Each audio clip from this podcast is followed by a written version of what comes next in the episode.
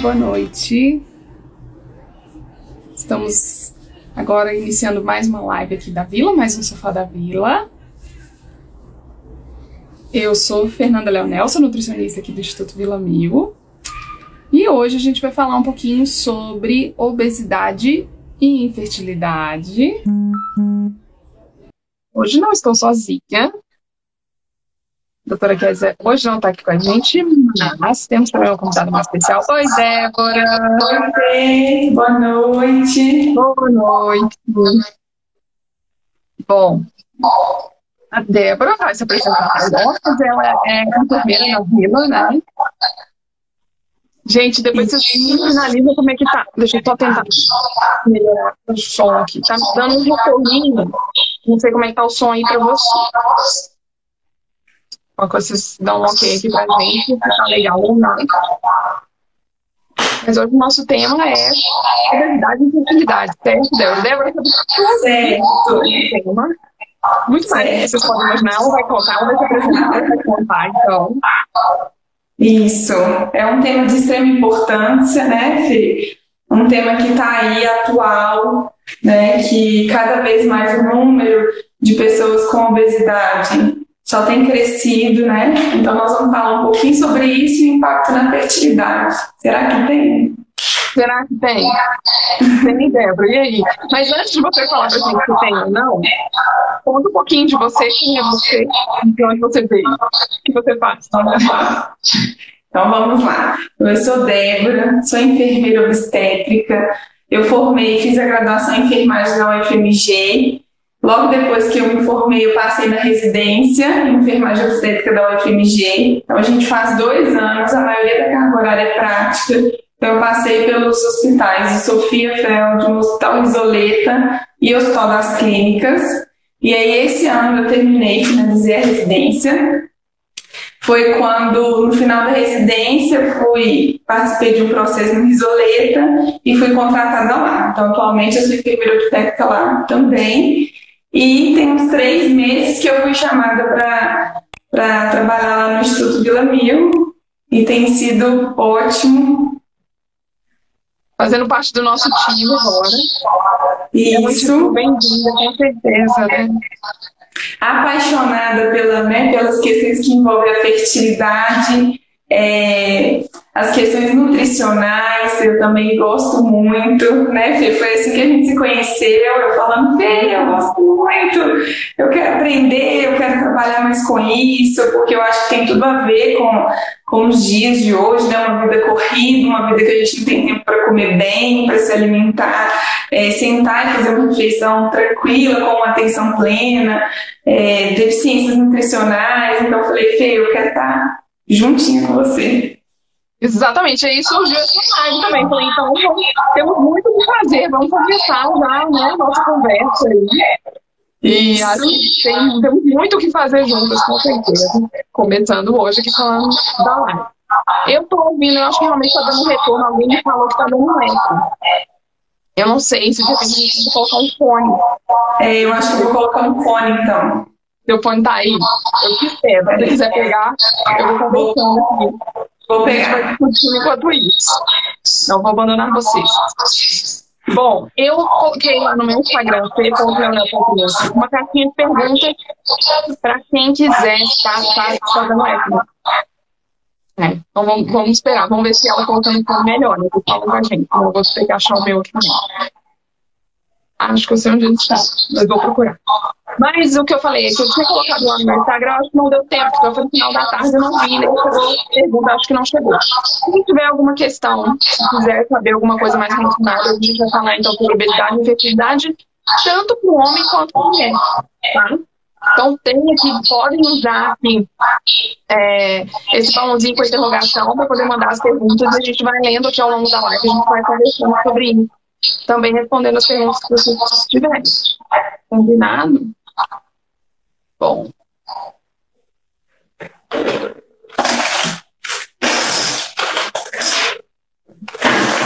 Deixa eu ver.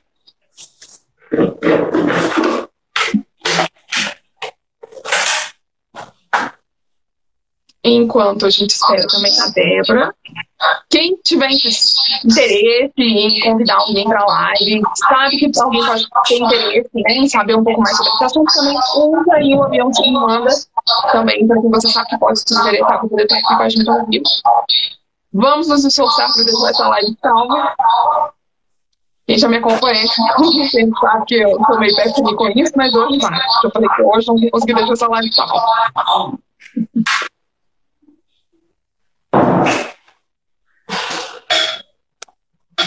Ô Fê, você conseguiu colocar um filtro aí, minha filha, para melhorar? Combinam todos os filtros. Vou colocar o fone agora. O seu você conseguiu? Eu não consegui.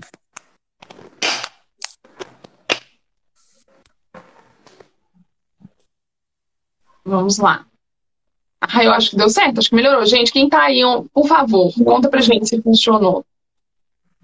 Eu não tô ouvindo mais o eco que eu tava ouvindo. Você tá me ouvindo, Débora? Tô, tô te ouvindo super bem. Ótimo, tô, tô te ouvindo também. Eu acho que melhorou. Melhorou? Quem tá aí, depois dá um ok pra gente aqui, pra eu saber também se a gente vai ter que. Melhorou muito, então ótimo. Então vamos lá. Agora nós podemos conversar. Isso. Aí tem uma coisa que a Débora não falou que ela fez essa residência maravilhosa lá no FMG, que também é minha casa, também formei lá muitos anos atrás. E eu não sabia disso, eu fiquei sabendo hoje, quando a gente estava falando na live, que o tema é, vou ler aqui, por que eu falei que ela sabe tudo sobre esse assunto? O tema da residência é impacto no estilo de vida, do estilo de vida na fertilidade feminina. Certo? Então essa mulher sabe tudo. Eu vim, eu vim aqui hoje para poder ter uma aula junto com vocês. Eu só vou perguntar, ela vai responder. Oi, Ellen, boa noite. Mas então, é lá. isso. Então, obesidade. Débora, no final, tem impacto na fertilidade ou não? Então, no decorrer da, da, conversa, no final, eu acredito que todo mundo vai poder tirar essa conclusão, né? A obesidade, ela afeta mais de um milhão, um bilhão de pessoas no mundo, né?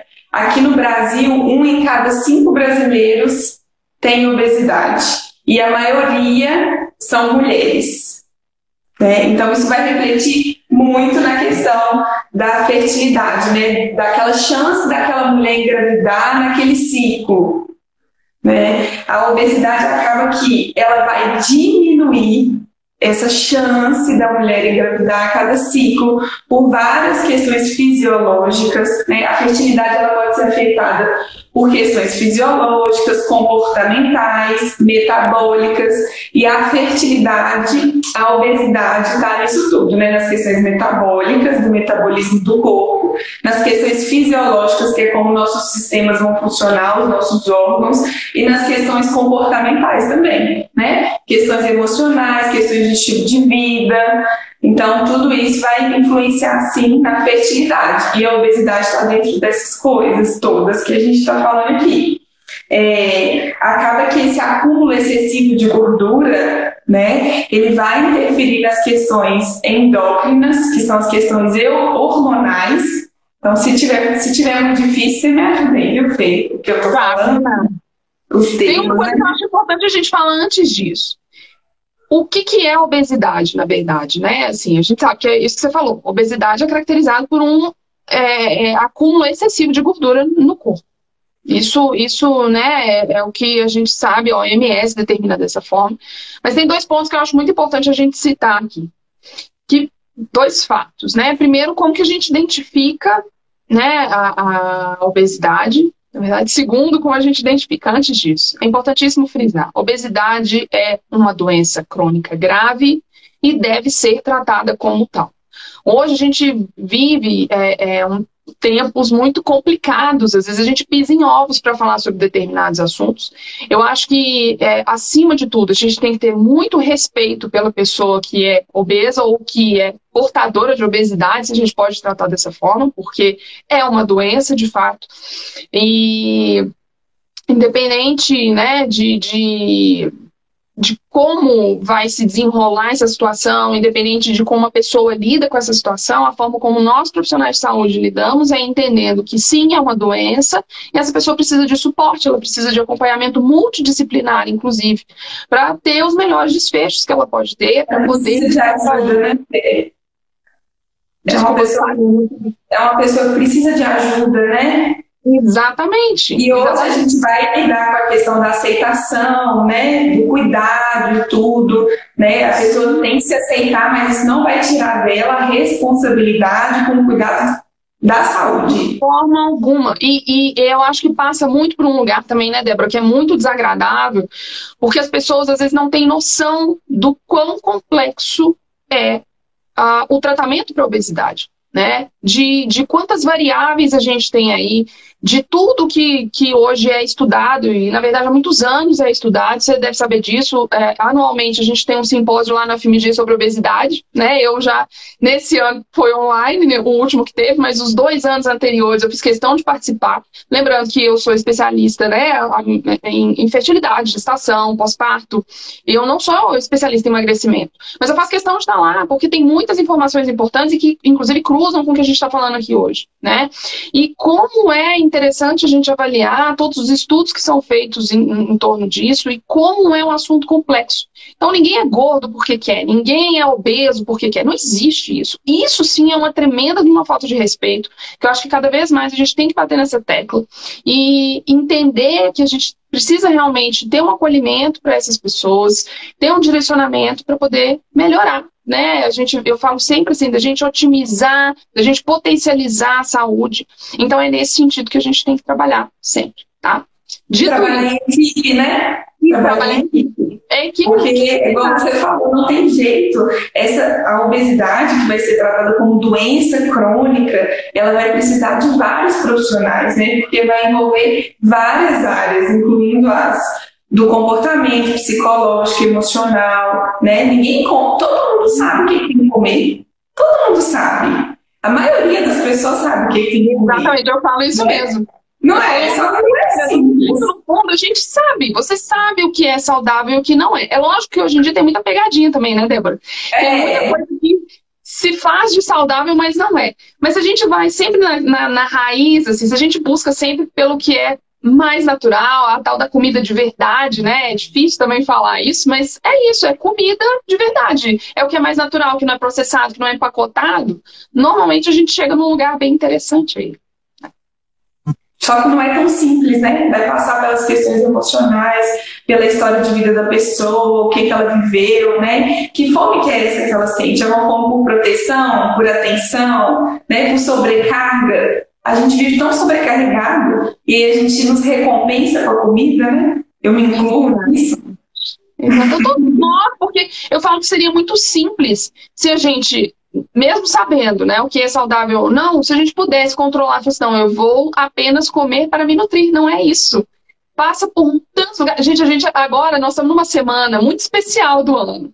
Que normalmente todo mundo fica muito apavorado, né? E principalmente quando tem consulta comigo, é sempre uma farra. Assim, hoje eu atendi uma pessoa, inclusive, falou: então, meu almoço hoje foi carne de porco, que era carne de porco que sobrou do Natal. Mas a pessoa, sabe, vai falando assim, gente, tudo bem, tudo bem. Eu sei que isso vai acontecer.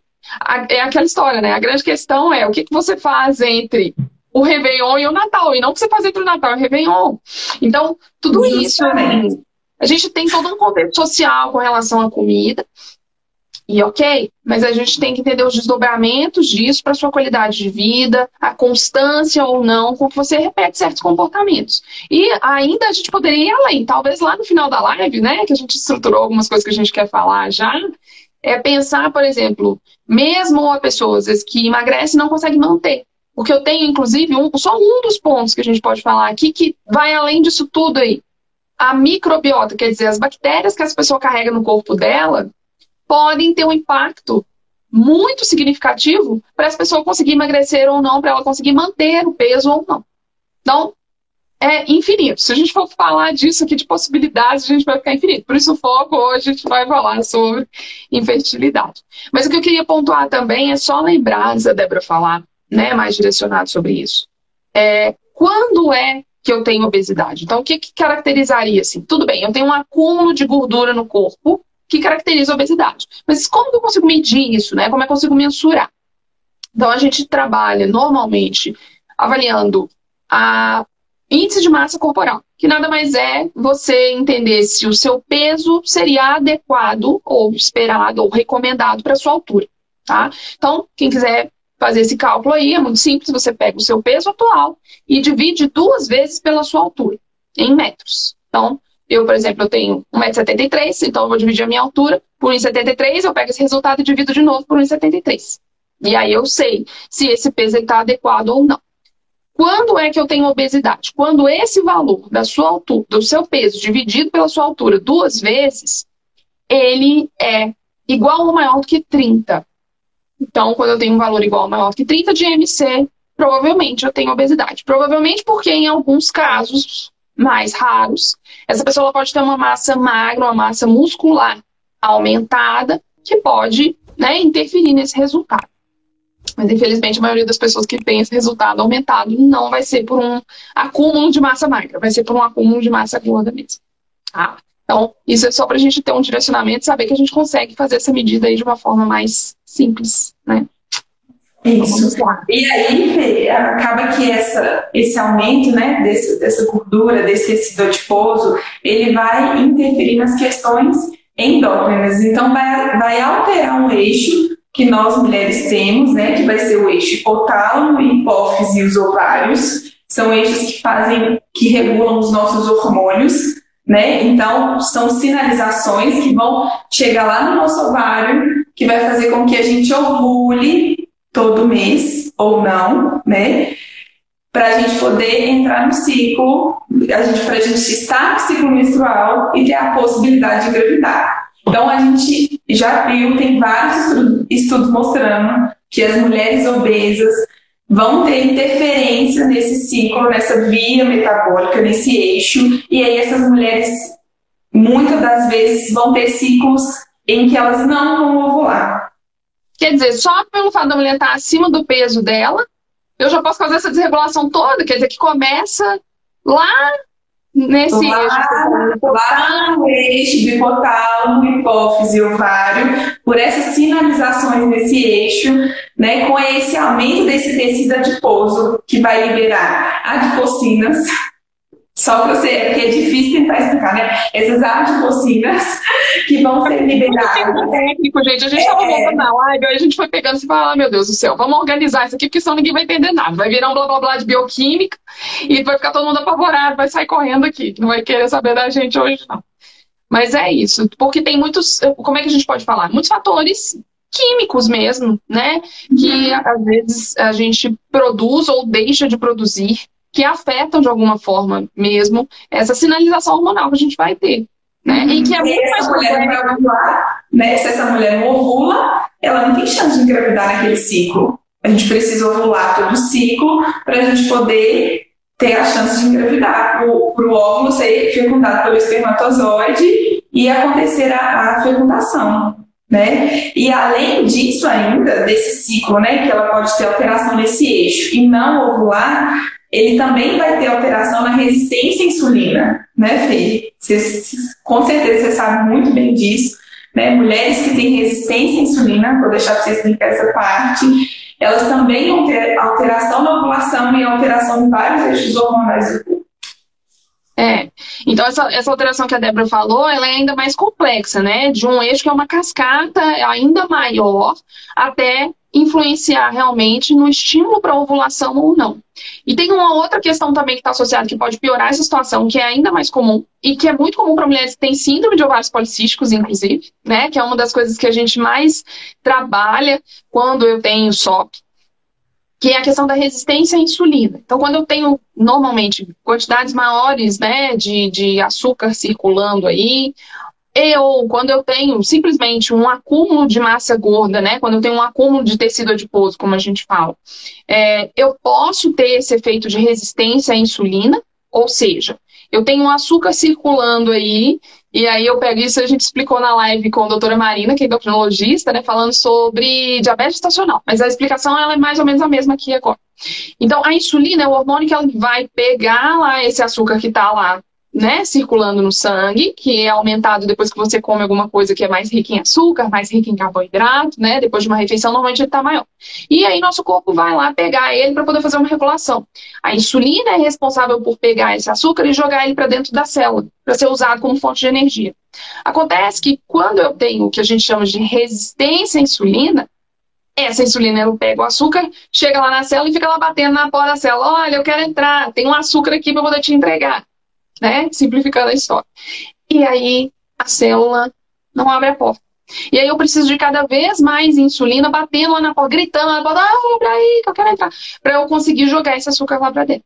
Esse quadro de resistência à ação da insulina faz com que eu tenha uma dificuldade também ovulatória em função de uma, uma cascata hormonal aí que modifica um pouco. Eu acabo tendo mais com isso aí, hormônios masculinos, de, predominantemente, e que vai atrapalhar esse eixo que vai possibilitar a ovulação. Então, e esse é né, um fator que vai impactar aí também, que vale para mulheres que têm resistência à insulina e que muitas vezes coincide também mulheres que estão com sobrepeso, em especial com obesidade, com muita frequência. E tudo isso a gente percebe que interfere no nosso ciclo menstrual.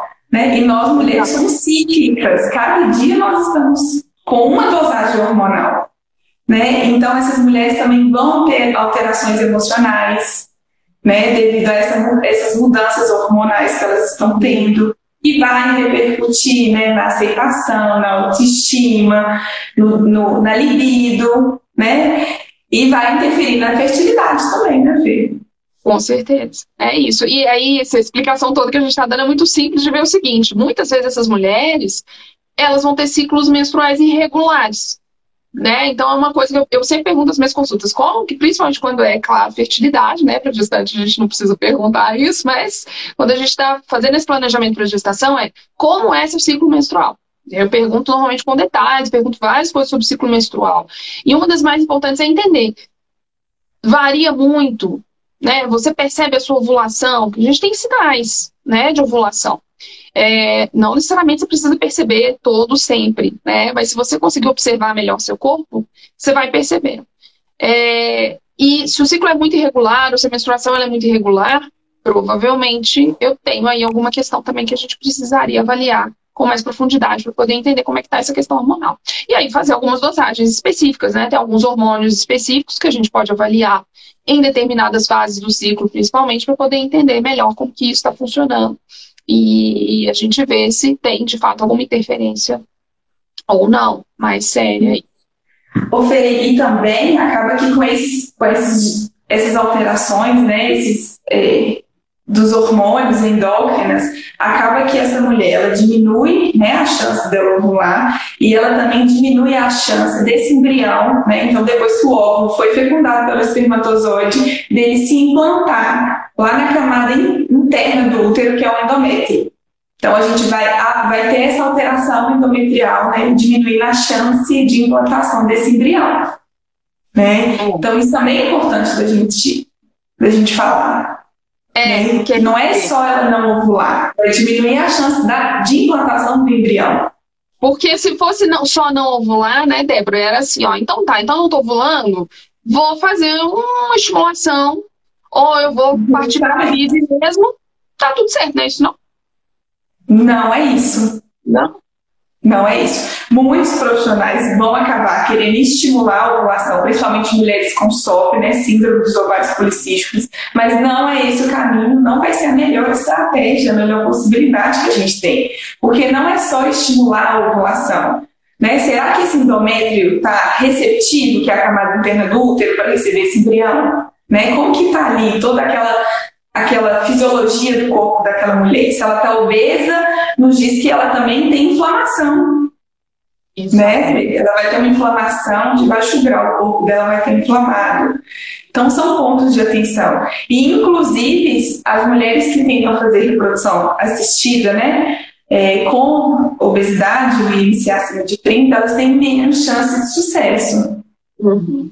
Exatamente. É, é, tem até artigos bem recentes né, sobre isso, que fazem um compilado sobre estudos mais recentes, e que mostram justamente isso. Se essa mulher ela vai para reprodução assistida, né? Ela está tentando aí há vários meses, a gente sabe disso, né? E, e é uma outra caracterização importante para a gente lembrar sobre infertilidade. O que, que caracteriza a infertilidade, né?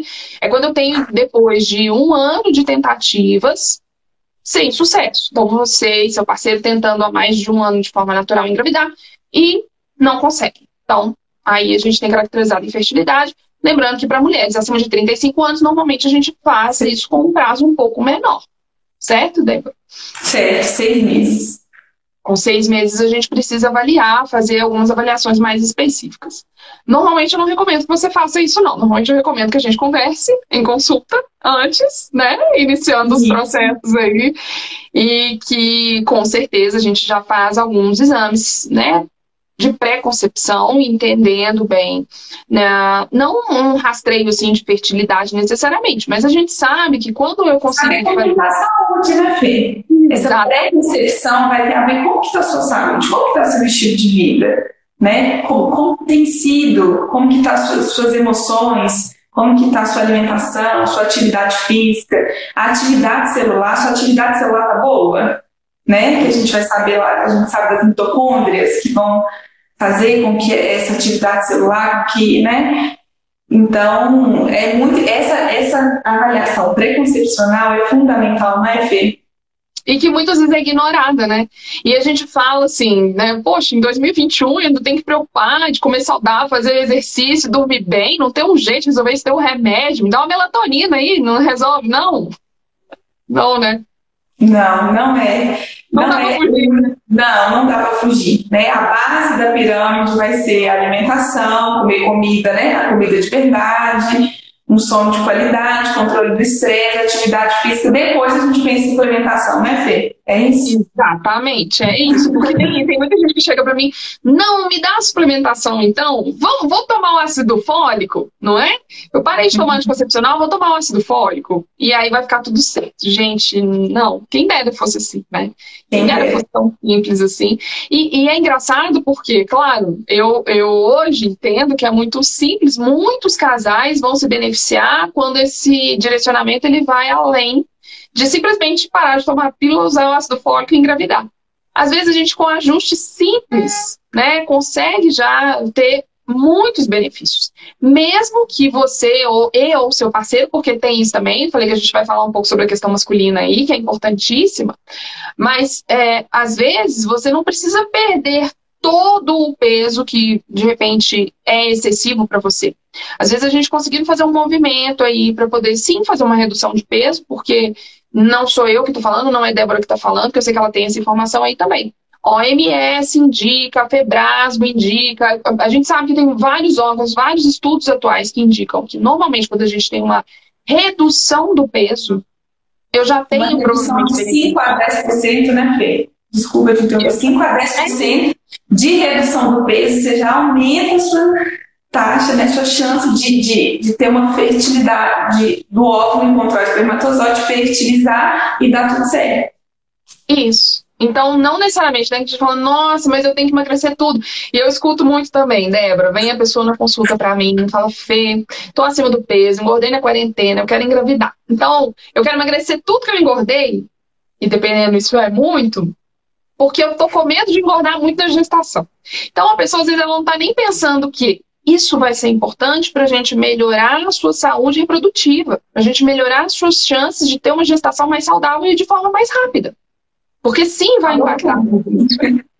né? Não, eu tô preocupada porque eu. Fala coisas super importantes, né, Fê? Uma, que a gente, quando você fala de tratamento, do peso, né, de chegar no peso, não é um peso utópico, não é uma coisa que você vai ter que. Não, é dentro da sua realidade, dentro daquilo que é possível e que vai se, se ajeitando ali, né? Então, e outra coisa é a questão da gestação. Porque o ideal é que na preconcepção a mulher esteja no seu peso ideal para poder engravidar, né? Para que na gestação ela não tenha mais chances de ter diabetes gestacional, alteração de pressão, pré-eclâmpsia, que são doenças da gravidez, que tem, né, associadas a sobrepeso e obesidade. Exatamente. Né?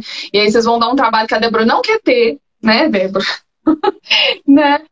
Para acompanhar essa gestação aí, para o parto também, que a gente fica preocupado, né? Então, os desfechos. A gente pensa na saúde do bebê também, né, Fê?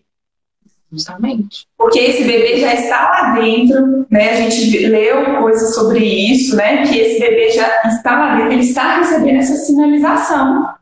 Né? Se a mãe está com obesidade e sobrepeso, esse bebê está recebendo a sinalização né, de que tem muitos radicais livres, que são as coisas que a gente precisa eliminar, de que ela está inflamada. Ele vai recebendo aquilo dentro do útero. São feitas as primeiras impressões ali. Exatamente, né? exatamente. É o, que, é o que a gente fala, né? Nosso corpo tem memória. E essa memória, muitas vezes, ela começa ainda intraútero. Então, esse bebê, se ele está num ambiente que é mais adequado para ele, então, se é um ambiente que eu tenho né? Não tenho essa inflamação crônica de baixo grau, que é o que a gente está falando, que muitas vezes é isso. Desencadeia uma série de elementos aí, é, um excesso de radicais livres, esses elementos pró-inflamatórios, o bebê também, de certa forma, ele, ele de certa forma, não, ele está no ambiente que ele está recebendo tudo isso aí. E o corpo responde, né? Então a gente sabe que muitas vezes esse bebê que está sendo gerado num ambiente que não está tão propício assim para ele, né? Ou quando a mãe tem um diabetes gestacional descontrolado e que isso fica durante muito tempo na gestação. Quando eu tenho esse, esse é, processo de inflamação crônica de baixo grau aí também, que não é controlado e que é mantido, então, um estilo de vida que não é compatível com a saúde dessa mãe desse bebê, né? Então, provavelmente, eu vou ter aí depois um indivíduo, porque isso tem um impacto na vida adulta e até na velhice, hoje a gente já sabe, que tem maior propensão à obesidade na vida adulta, ou hoje em dia a gente vê isso, infelizmente, cada vez mais cedo, né? Ainda na infância ou na juventude. Eu tenho a possibilidade de ter, até tem associação até com Alzheimer, lá na vida adulta, na velhice. Então a gente sabe que o impacto ele é muito maior do que simplesmente eu conseguir gerar esse bebê, né? É o impacto. Olhar à frente, né? A gente quer pensar é, numa mãe saudável, um bebê no colo saudável. Exatamente. É um adulto saudável, porque esse bebê vai ser um adulto, um adulto saudável. Com certeza, é isso, né? E, e aí a gente fala, você falou dessa questão da inflamação crônica de baixo grau e dos impactos que isso pode ter, né? É, é difícil, às vezes, a gente estava né, falando dos termos, como é que a gente sinaliza isso aqui? Mas os impactos que a gente sabe que eu posso ter é que eu tenho células que, é, é, é, dessa, que são originadas aí desse processo de inflamação crônica, que vão ter um impacto, como Débora falou. Né? Eu tenho por, por diversos processos relacionados a esse acúmulo de, de, de gordura aí em excesso, é, desde essa alteração hormonal que eu posso ter de diferentes formas aí impactando na ovulação. Eu tenho alterações também, possivelmente, na qualidade dos óvulos, né, Débora? Então, Sim. é o que a gente sabe que esse ambiente aí, às vezes, que é muito inflamatório, também não é interessante para a qualidade dos ovos. E uma informação que eu acho fantástica, que a gente acha que a pré-concepção, né, o que o preparo antes de engravidar, que não é comum, né, aqui no Brasil, mas a gente sabe que é necessário. Não é só 90 dias antes, não é só três meses, né, Fê? Um óvulo, ele começa a ser recrutado lá no ovário, gente, só para vocês terem noção, um ano antes. O corpo começa a sinalizar, recruta aquele ócito, né, que é um óvulo, um e aí, para esse óvulo amadurecer, ele leva um ano a seis meses. Então, se, se, há, uma, se há seis meses você estava obesa, estava sedentária, estava consumo excessivo de cafeína, né, tô, é, sem fazer atividade física, será que a, a, qualidade vai ser a mesma do que se você tiver comendo comida de verdade, fazer atividade física, ter uma boa noite de sono? Pois é, mas me conta uma coisa. Eu já não nasci com todos os meus óvulos?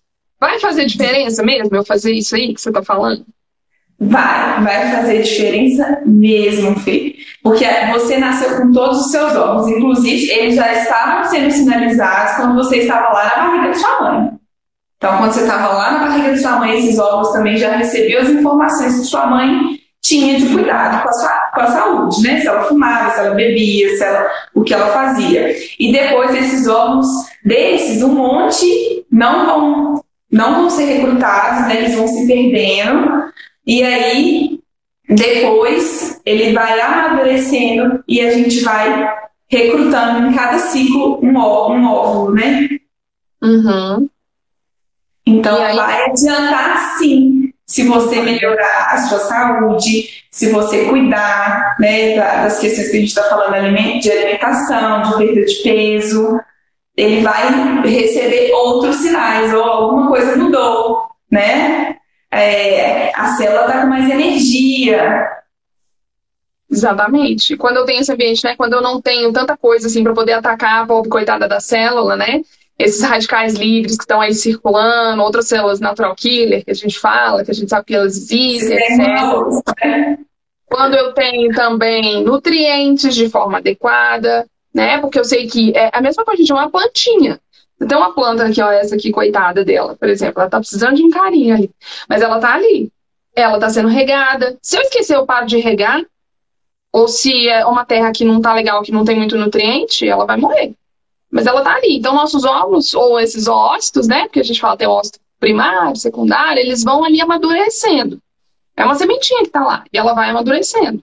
Então, se eu consigo direcionar, né, de forma adequada, nutrientes para esses processos acontecerem de forma melhor, então eu tenho melhores resultados, sem dúvida nenhuma né, eu consigo fazer com que isso evolua de uma forma muito mais adequada, dentro do esperado, com resultados mais interessantes. E o, e o legal também é que, como a Débora falou, esse recrutamento ele começa mais ou menos um ano antes. Esse processo de amadurecimento ele vai começar mais, um, mais ou menos um ano antes. E nosso corpo ele vai recrutar as células que estão mais aptas, as melhores. Então, eu posso ajudar nesse processo, né? Nutrindo de forma adequada, tendo essa liberação hormonal também de forma adequada, ou não, né? Então, passa por aí também. Ajudando as células com mais energia, né? Fazer atividade física. Exatamente. Diferente do homem, né, Fê? Exatamente, que era esse ponto que a gente tinha falar. né? Os homens, eu falo que eles têm uma vantagem nesse ponto, porque eles não nascem com todos os espermatozoides. Diferente né, da mulher que já está com todos eles aí, que tem esse cuidado de nutrir, de cuidar, você tem a possibilidade de começar do praticamente zero e ter o espermatozoide pronto em menos de 80 dias. Não é isso? É isso mesmo. Hum, é isso, mas mesmo assim, ele também vai receber influência desse estilo de vida, né, desse homem, né? Então a gente já tem estudos mostrando que homens que fumam, que ingerem bebida alcoólica, que são obesos, né, sedentários, vão ter menor qualidade desse espermatozoide. Exatamente. A, a gente sabe que essa qualidade. E eu falo que, na verdade, isso é uma grande vantagem.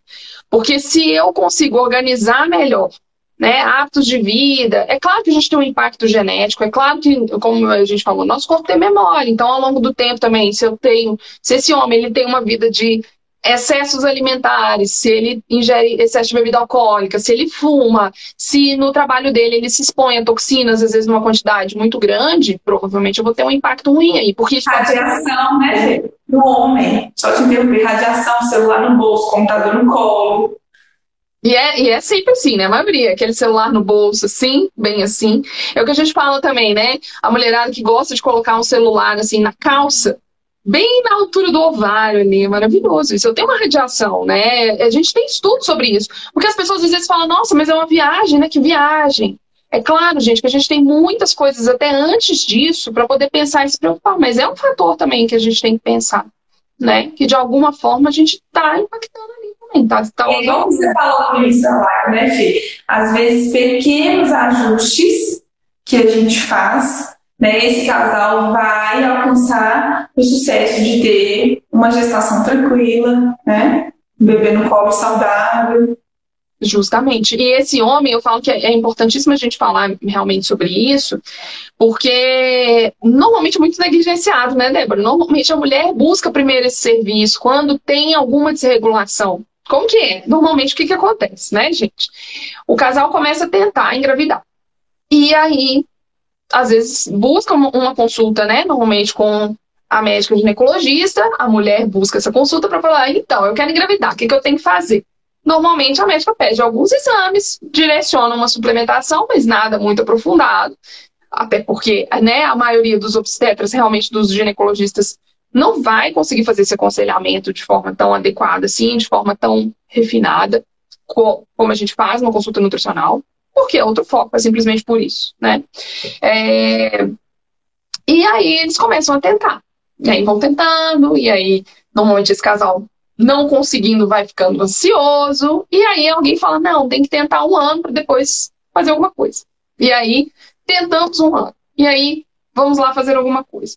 Então a grande questão é que é, nesse momento, às vezes o homem ainda pensa em fazer alguma coisa. Muitas vezes porque a mulher falou, não, então você tem que investigar também. Né? Ou porque a médica, ou o médico falou, você tem que investigar também. Falou, é, eu tenho que investigar também? Mas tá eu tô certo. mim mesmo.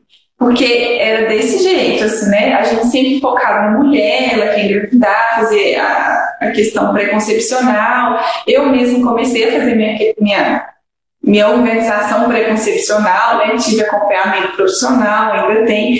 Perdi 13 quilos, diminui meu índice de obesidade pelo sobrepeso. E aí, quando eu fui lembrar que eu fui na consulta, a médica falou: muito bem, você só esqueceu que faltou 50%. Exatamente. É do marido. Só, só 50%. Só metade. Apenas. E é isso mesmo, eu falo que a gente esquece. Sempre nas minhas consultas também de preconcepção eu lembro isso. Falo, olha, é 50-50. Até o momento que eu tiver um bebê aí sendo gerado, se formando aí dentro, é 50-50 e não dá para fugir disso. Né? E tem estudos, eu acho que a gente viu lá, tem uma informação de que pelo menos 25% dos quadros de infertilidade tem uma questão masculina. Eu falo que é muito engraçado porque eu, eu, lembro assim, esse não é tão atual, esse eu acho que 2007, né, que eu vi lá que eu sinalizei. Mas eu lembro de ver um até mais recente que estava sinalizando, acho que 35% das causas de infertilidade são masculinas e 35% a 40% são femininos. Eu falei, olha, tá faltando uns 30% aí. 30% é o que seria a chamada infertilidade sem causa aparente. Uhum. Que é sem causa aparente, mas ela tem uma causa. Então, é, é, indeterminado até que se encontrasse uma causa, que ela vai estar aí, que é do homem ou da mulher, ou dos dois, muitas vezes também. Né? Uhum. Então, esse homem não pode ser negligenciado. E muitas vezes, por mais que ele fuja da nutricionista, fuja da enfermeira, fuja do médico, fuja de todo mundo, a gente sabe que é mirando aí nessa questão de organização de hábitos de vida, de entender com o que, que ele pode estar se intoxicando, de entender quais são os excessos que de repente a gente precisa ir regulando e reduzindo. Então, o sono também, que é fundamental para essa organização hormonal que a gente precisa ter, e que não é ficar manejo do estresse. Manejo do estresse, às vezes a pessoa não dorme também porque ela está estressada demais. Uhum. É isso? E aí todo mundo quer tomar melatonina para poder dormir. E não, não sei se vai resolver, não. Né? É, justamente. E fora que às vezes a mulher ela vai, né, ela vai ficando ansiosa, ela tá ali há quase um ano tentando, e aí a responsabilidade sobre o sucesso da gestação fica somente na mão dela, né, Fê? É verdade. Ela vai ficando ali, nossa, eu não estou conseguindo, eu não estou conseguindo. E ela esquece, às vezes até o profissional né, esquece, que vai ter um companheiro dela ali, o quanto ele está é, contribuindo, o que, ele precisa mudar, né? o que está bom, o que não está, o que ele precisa se ajustar. Justamente, justamente. E muitas vezes a gente tem muito o que fazer, né? Então, é, é uma questão que realmente acho que é tabu, mas tem que deixar de ser. A gente precisa, de fato, se organizar para poder é, fazer todo o dever de casa, né? Não só uma parte dele, não deixar metade do dever de casa para trás. Não pode, né? Porque pode fazer então, então a gente viu que a obesidade interfere na fertilidade, tanto masculina quanto feminina, né? Que a gente vai precisar de uma equipe para poder acompanhar, para poder ajustar o que for preciso, né? Para poder estar tá ali trabalhando com esse casal para o sucesso da, da, da gestação. E o que, que você conta para nós, assim, quais estratégias, Fê? O que, que a gente pode. Pois é. Aí, aí, aí é que tá, né? Então a gente viu isso tudo aí, Débora falou, a gente sabe que tem um monte de coisa.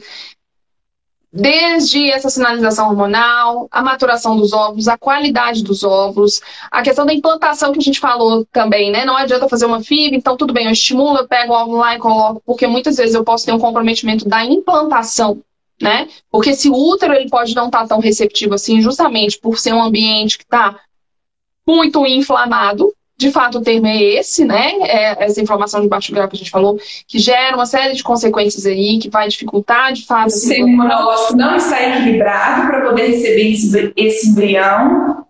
É, e aí eu falo que é, é imunologia, isso é, um, isso é um negócio para a gente estudar também. Não sei quanto você já estudou sobre isso, mas essa questão imunológica da gestante, né?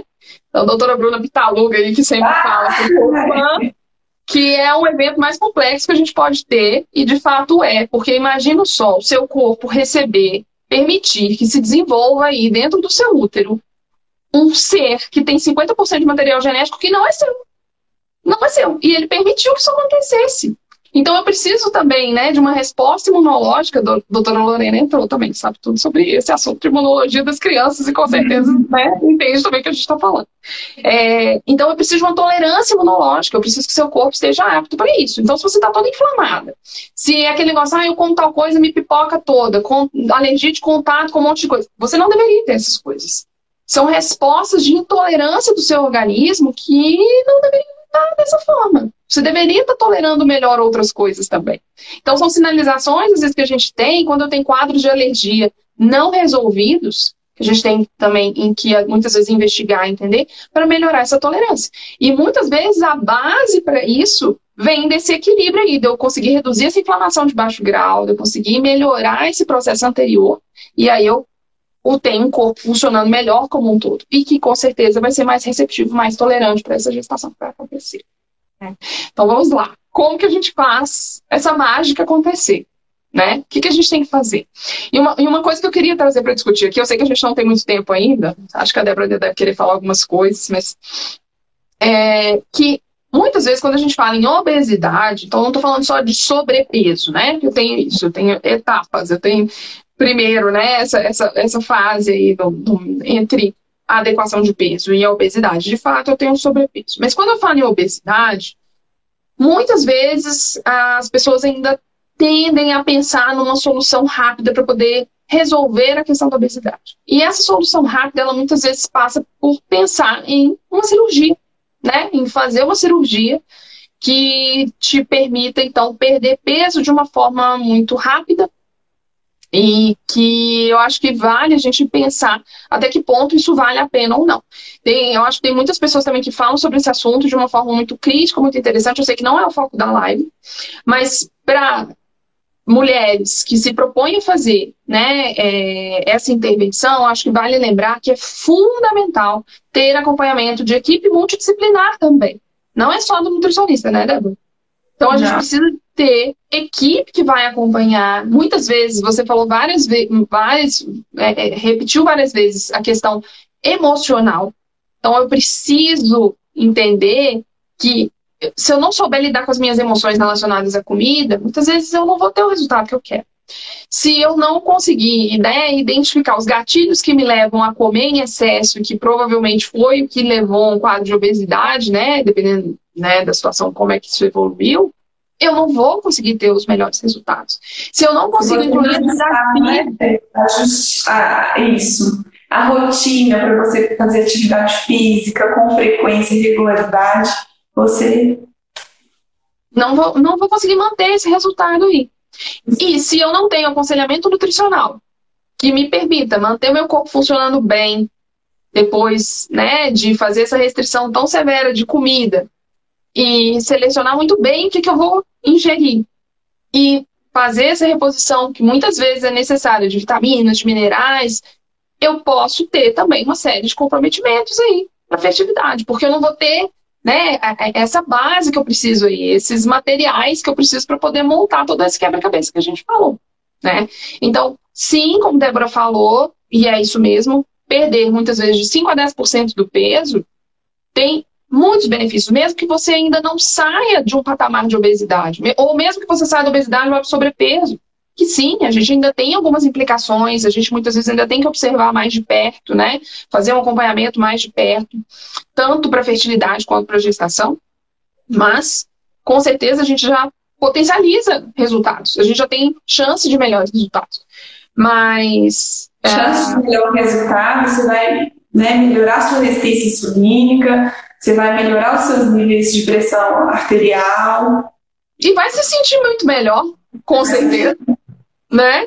Então faz toda a diferença. É isso que a Débora falou também. O humor faz toda a diferença. É claro que aí tem os dois pontos, né? A gente tem sinalizações bioquímicas que interferem muito no nosso humor, mas a gente sabe que fatores externos também interferem muito no nosso humor. Então, você se olhar no espelho e se sentir melhor, Poxa, não vai melhorar seu humor, não vai melhorar sua libido, não vai melhorar as chances de você ter uma gestação? Com certeza sim. Então, isso tudo a gente tem que colocar nesse bojo aí de cuidados que a gente precisa pensar quando a gente pensa em fazer um tratamento, né, um direcionamento para essa pessoa obesa, para que a gente consiga, então, melhorar a saúde dela como um todo e, por consequência. Lembrei aqui, lembrei da, da, da microbiota, né, do intestino dessa pessoa. Exatamente. Então, é. obesidade, microbiota e fertilidade, tudo a ver. Tudo a ver. Da outra live. Não, muito. Aí, aí a gente vai ter que fazer essa outra live, pegar esses estudos lá que tem. Interessante. Spoiler, spoiler. Esse, você já deve ter visto esse também. Eles fizeram um estudo com ratos e pegaram né, um, um, os ratinhos lá mais magrinhos e pegaram os ratinhos mais gordinhos. O que, que eles fizeram? Eles fizeram, olha que coisa maluca, um transplante de fezes. Eles trocaram e colocaram do ratinho gordinho no ratinho magrinho e, e vice-versa.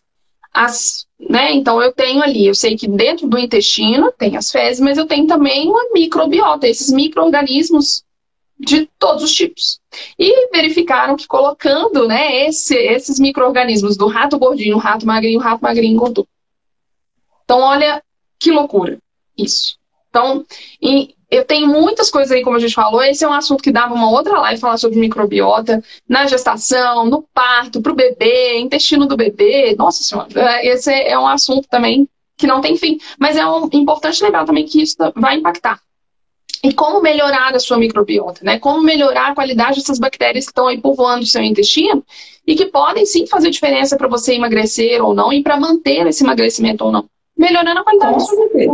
Primeiro ponto. Então, pode usar probiótico? Pode, mas se você não melhorar a qualidade da sua alimentação, se não tiver né, comida para essas bactérias boas, que a gente sabe, muitas vezes fibra de boa qualidade, muitas vezes né, é, é, alimentos mais naturais que vão ter aí o que a gente chama de pré-bióticos, eu não consigo manter também essas bactérias boas, né? Preciso dar alimento para elas. As bactérias ruins gostam de outras coisas. A bactéria ruim gosta de fast food, né? Elas gostam de umas tranqueiras aí, que muitas vezes, quando você consome com frequência, você acaba fazendo essa seleção também de bactérias. É importante lembrar disso aí. E passa por aí também. Mas, não sei o que mais você quer falar, Débora. Eu tenho, eu tenho que falar, né? O que, que, que a gente faz, então, nesse caso? Quais seriam os. Isso. Então, a gente falou da cirurgia, né? O cuidado com a microbiota. E o que mais? Dieta, né, gente? Primeira coisa, é dieta, na verdade. A gente falou isso tudo aí, mas na verdade, quando a gente fala em emagrecimento, é, preciso de todos esses pontos. Eu preciso fazer atividade física, com certeza preciso, e ajuda demais. Preciso dormir melhor, porque com certeza eu consigo organizar melhor. Episódio de compulsão alimentar, para quem de repente tem episódio de compulsão alimentar, a gente sabe que quando eu estou fazendo essa regulação também, melhora muito. Manejo do estresse. E as coisas estão todas interligadas, né? Vocês percebem isso? Que muitas vezes, quando eu consigo incluir atividade física, eu consigo melhorar esse manejo. Eu estou fazendo esse manejo de estresse, eu consigo fazer uma modulação hormonal, eu consigo dormir melhor. E, e aí, por consequência, eu consigo estimular também o emagrecimento mais saudável. Mas, acima de tudo, a base de tudo, alimentação saudável e adequada. Não tem como eu falar em emagrecimento sem falar em equilibrar o que você está consumindo. Porque muitas vezes, né? E quem nunca falou, fui para academia, estou lá me matando de fazer exercício, não consigo emagrecer. Se eu não faço o ajuste da dieta, se eu, o balanço lá, se você está consumindo mais do que você precisa, você não vai emagrecer. Então, a base muitas vezes é fazer uma dieta adequada para você e, claro, entendendo todas essas nuances aí que a gente tem no acompanhamento individualizado e multidisciplinar para a gente poder determinar o que está pesando mais para você ou não. Para algumas pessoas, os aspectos emocionais vão ter um peso maior. Para outras pessoas, pode ser a questão realmente de sono, pode ser a questão da microbiota, né, Débora? Então, é isso, é a gente entender de forma mais direcionada o que, que a gente vai fazer. Mas a base, sem dúvida nenhuma, é a alimentação.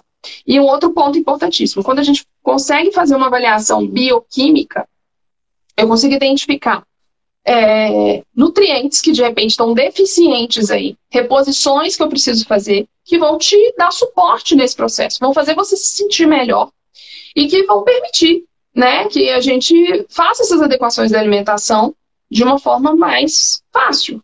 Porque quem é que aguenta, né, de repente ainda baixar né, essa, essa disponibilidade calórica de energia mesmo, né? Caloria e energia. E se eu já não estou funcionando tão legal, né? Se eu não tenho energia, as minhas células não estão funcionando com toda a energia que eu, que eu poderia ter ali, né? Se está tudo travado, atravancado, não está funcionando tão bem. Então, fazendo essa verificação bioquímica com os exames, a gente consegue também dar esse direcionamento. E com certeza melhora muito, né? É, essas respostas e a adesão ao tratamento, inclusive. É um tratamento, né, Débora? Acho que é importante é um tratamento. É não, um tratamento. É um tratamento. Né? É uma doença crônica que necessita de tratamento sempre, né? A pessoa que é hipertensa, ela não vai acompanhar a vida inteira, né? Seja com medicação, com mudança de estilo de vida, ela vai precisar estar em um cardiologista fazendo ajuste. A pessoa que tem obesidade, sobrepeso, vai precisar acompanhar a vida toda, né? Vai precisar tratar a vida toda. Mesmo que seja um objetivo de relativamente curto prazo, que é melhorar as condições para potencializar a fertilidade. E eu até pensei numa coisa, enquanto a gente estava falando, que a gente falou específico, que a gente estava falando, que é uma confusão, mas é que a gente falou específico, né, da, questão do peso para a fertilidade. Só que vai muito além disso, né, Fernando? Porque tem, é, se a gente pensar nos adolescentes, né, nós já temos muitos adolescentes com sobrepeso e obesidade, então isso vai impactar na fertilidade, pensando que a, a menina já está com seus ossos ali, né? De que a saúde, o estado de saúde que ela vai ficando ao longo de 10, 20, né, 25 anos da vida. O que, que ela fez nesses 25 anos, de 30 anos de vida? É. Desde que ela era um bebê. Ela, ela mamou, né? ela foi amamentada, ela recebeu fórmula. Como que foi a introdução alimentar? Né? Na adolescência, foi muito biscoito, muito açúcar. Muito fast food. Muito fast food ela, ela tá ali com sobrepeso e obesidade, na hora que chegar na hora, na hora que chegar o momento em que ela vai querer engravidar, qual que é a memória que eu tenho aí, né? E muitas vezes passa assim, né, Débora? Tá, tudo bem. É, não aumentou muito tempo, tomou fome, a introdução alimentar foi mais ou menos, porque o pai e a mãe também não comia muito, não gostava muito desse negócio de verdura, legume, então foi. E depois eu tenho uma criança aí que vai ficando gordinha, falando, não, mas tudo bem, tá gordinho, mas aí depois quando crescer, emagrece. Ah, mas não come legume, verdura, fruta? Não, mas quando crescer, come. Só que muitas vezes, além de a gente saber que quando crescer não come, e aí eu tenho um monte de adulto que muitas vezes tem dificuldades alimentares muito sérias, e eu atendo muitas vezes grávidas que ficam desesperadas e que muitas vezes chegam para mim Nesse momento, não foi nem uma nem duas vezes que aconteceu isso comigo, não.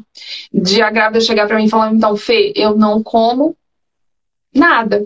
Eu como, assim, uma batata, um arroz, um feijão, uma carne e acabou. Tá, e fruta? Hum, um suco e olha lá. Tá, e legume? Hum, não. Salada de folha sem chance. Pois é. E aí a gente tem um processo tão complicado, às vezes, para poder né, organizar isso. Eu tenho certeza que você está falando isso, mas é disso. É filhos, né?